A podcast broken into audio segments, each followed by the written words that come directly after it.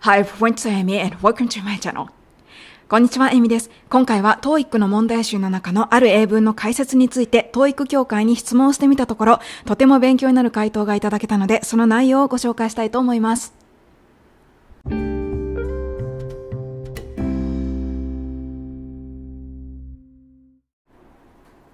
はい、ということで今回は TOEIC というビジネス英語のテストから FEEL という基本的な動詞の使い方に関するお話をしていきたいと思います。はい、えっ、ー、と、TOEIC はですね、えっ、ー、と、満点が990点のビジネス英語のテストで、私はですね、最高点数が915点でちょっと止まってしまっているんですけれども、最近もうちょっと点数を上げたいなと思ってまして、また最近勉強をしているテストです。で、今ですね、えっ、ー、と、個人的に勉強に使っている教材が、公式 TOEIC リスニングリーディング800プラスという問題集を使って勉強している最中です。で、この問題集の中のある問題でですね、ちょっと解説が、あの、私が理解しにくいなと思ったところがあったんですね。そこで今回ですね、えっ、ー、と、TOEIC のウェブサイトの問い合わせフォームから、TOEIC の運営会社さんになるんですかね、一般財団法人国際ビジネスコミュニケーション協会というところにですね、質問をぶつけてみるということをしてみました。そしたらですね、すごい完璧な答えが返ってきて、あの、ネイティブにもちゃんと確認して、すごくいい答えがいただけたんですね。ということで、せっかくですので、自分の中だけでしまっておくのはもったいないと思いまして、今日は皆さんと一緒にフィールの使い方勉強してみたいと思います。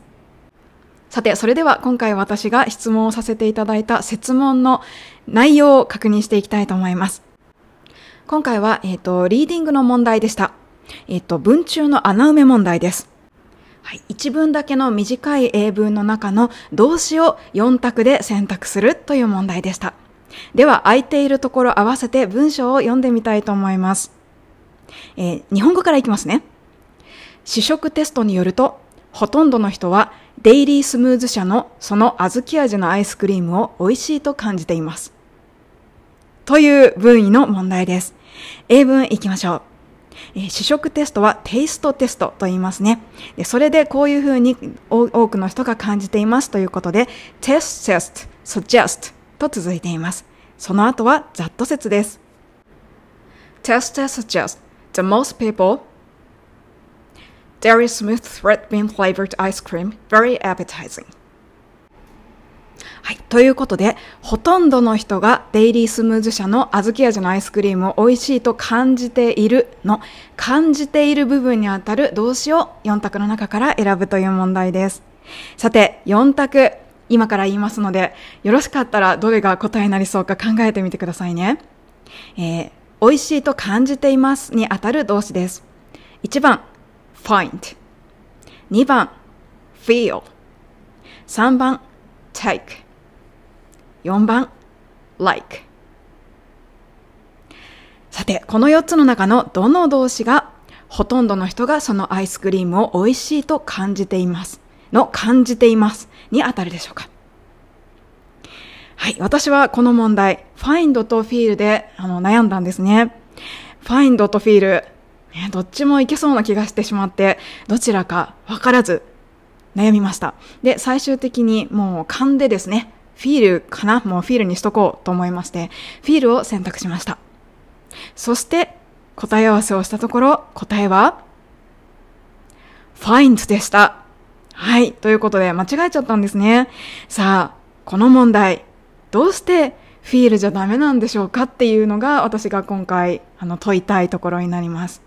まちなみに C と D の Take と Like は、うんまあ、ある程度の勉強なさってる方だったらあんまり選ばないような選択肢かもしれないなと思います。Find と Feel でおそらく引っ掛けようとしてるんじゃないかなと感じております。でですね、えー、なんでフィールじゃダメなのかを、えー、まず問題集の中にある解説を見て、まあ、勉強しようと思ったんですね。そこで読んでみました。そうすると解説にはこのようにあります。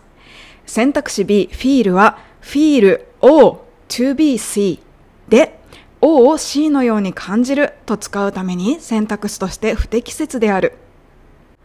はい。つまり、to be がないからここでは feel は不適切ですよというふうな説明になっているんですね。えっ、と、まあ、2B が入ればいいってことなんで、例えばこういう風だったら feel でいいということです。Test tests suggest that most people feel dairy smooth red bean flavored ice cream to be very appetizing. だったら feel でいいんだけど、そうじゃないから、えっ、ー、と、find じゃないとダメですよっていう解説がされていたんですね。で、ここで私が思ったことが、feel の to be は省略できるんじゃなかったかなっていうふうに思ったんですね。はい。そして辞書で調べてみました。そうしましたら、やはり feel を to be see の to be は省略可能っていうふうに書いてあったんですね。ということは、to be があるかないかっていうのは、この選択問題の焦点ではもしかしてないんじゃないかなというふうに思ったんですね。でも何かしらこの feel じゃなくて find だという理由は他にあるはずですよね。それが知りたい。ということで、えっ、ー、と、国際ビジネスコミュニケーション協会さんに問い合わせフォームから連絡をしてみたところ、お返事がいただけました。はい。えー、いただいた返信のポイントをまとめて一緒に学習してみたいと思います。もし私のようにですね、今の文章でどうしてフィールじゃダメなのかなと思われた方いらっしゃいましたら続き聞いてもらえたらすごい勉強になると思います。行きましょう。えー、まずいただいた返事。確かに feel o to be c の to be は省略可能であると複数の辞書で確認が取れました。はい、そして続きとしてご質問は最もであると思われますとお返事をいただきました。さて、この後、ここが大事です。ネイティブのスタッフさんに聞いてくださって解説を添えてくださいました。この設問の答えはやはり find しかまずありえないというのがあります。そしてその理由としては feel OC という形の C 保護にあたる部分で味覚を表す単語が入るのはフィールとのコロケーションとして不自然だからというふうな答えが書いてありました。はい。コロケーションという言葉聞かれたことありますでしょうか？語と語のつながりというような意味でですね、英語学習の中で使われる言葉です。えっと、例えば日本語で考えると、えっと、怒りをぶつけるみたいな言葉があるとしますね。これは自然に聞こえると思います。怒りをぶつける。怒りとぶつけるはコロケーションとして自然です。だけども、例えば、怒りを投げるとか、怒りを蹴るとか言わないと思います。これがコロケーションとして不自然だということです。ある言語のネイティブが不自然だと感じるか自然だと感じるかということですね。それで言うと、フィールという動詞と、えっ、と、味覚を感じるような言葉。例えば今回のアペタイジングとか、もしくは tasty とか delicious とかを挙げてくださっています。こういった言葉はコロケーションとして不自然だということなんですね。はい。つまり、今回の説問のポイントになるところは、まあ、2B があるかないかということではやはりなくて、コロケーション問題だったということだったんですね。はい。私はこのことを知らなかったので、まあ、あの、今回初めて知って勉強になったということなんですね。じゃあ、まあ、あの、ここからはちょっと私のさらに深まる考察なんですけれども、なんでフィールが味覚と相性が悪いのかなと、まあ、ちょっと思うところがありました。で、えっ、ー、と、辞書をちょっと引いてみましたところ、あの、ウィズダム英和辞書を使ってるんですけれども、引いてみましたところ、このように書いてあります。フィールは、心で感じるという意味よりも、手で触れて感じるという意味合いの方が優勢であるというふうに書いてあります。でそう言われてみるとですね、まあ、確かに ER などのドラマを見ていても、フィールは指で触って感じるのような使い方をしていることをよく見るかなというふうに思ったんですね。そこで自分がストックしている英文からフィールをいろいろと探して見てみたところ、一つすごくわかりやすいかなと思う短い文章がありましたので、ここでご紹介したいと思います。ER から手術中の場面です。若い先生と上級医の先生がある患者さんの手術をしています。そこで上級医の先生が若い先生へこのように声をかけます。それより今はこの患者さん、肝臓の方が心配だわ。ほら、触ってごらん。石みたいに硬くなってるから。はい、ここで、ほら、触ってごらんという言葉が出てくるんですけれども、その英語表現が feel that となっています。feel that ですね。では実際に聞いてみましょう。Sound familiar, Peter? Meds. What I'm more concerned about now is the condition of this man's liver. Feel that. Hard as a rock and shrivel like an old shoe. I'm more concerned about now is the condition of this man's liver. Feel that. はい。それでは文章を確認しておきます。それより今はこの患者さん、肝臓の方が心配だわ。What I'm more concerned about now is the condition of dismount liver. ほら、触ってみて。feel it out. 石みたいに硬くて、古い靴みたいに縮んでるから。Hard as a rock and stripped like an old shoe. はい、難しかったんですけれども、このように言っていました。ということで、feel は肌で触って感じるみたいな感覚を表すのによく適しているようです。えー逆に味覚で感じるというような意味合いでは、あまり feel は相性が良くないということを今回学習をしました。でですね、もう一つすごく大事なことを書いてくださってたので、ちょっとラジオ長くなっちゃってるんですけれども、もうちょっとだけよかったら一緒に学習しましょう。ネイティブの方の解説の続きです。フィールと味覚を表す形容詞は言葉同士のつながりとして合わないということを今私たちは学習しました。ただし、えーフィールの後にざっと SV が続くときは味覚の話が入っていてもフィールを使って OK だそうです。ちょっとわかりにくいんですけれども、つまりこういうことです。さっきの例文で考えてみましょう。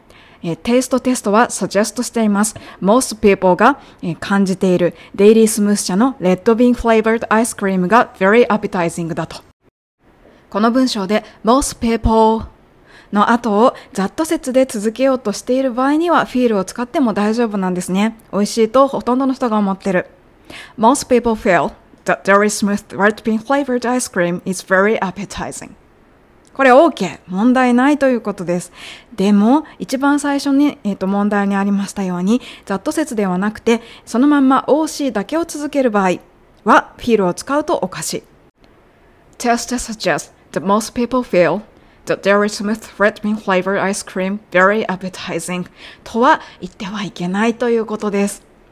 ちょっとややこしくて、あのごめんなさいのところがあります。音だけで聞いてると分かりにくいかもしれません。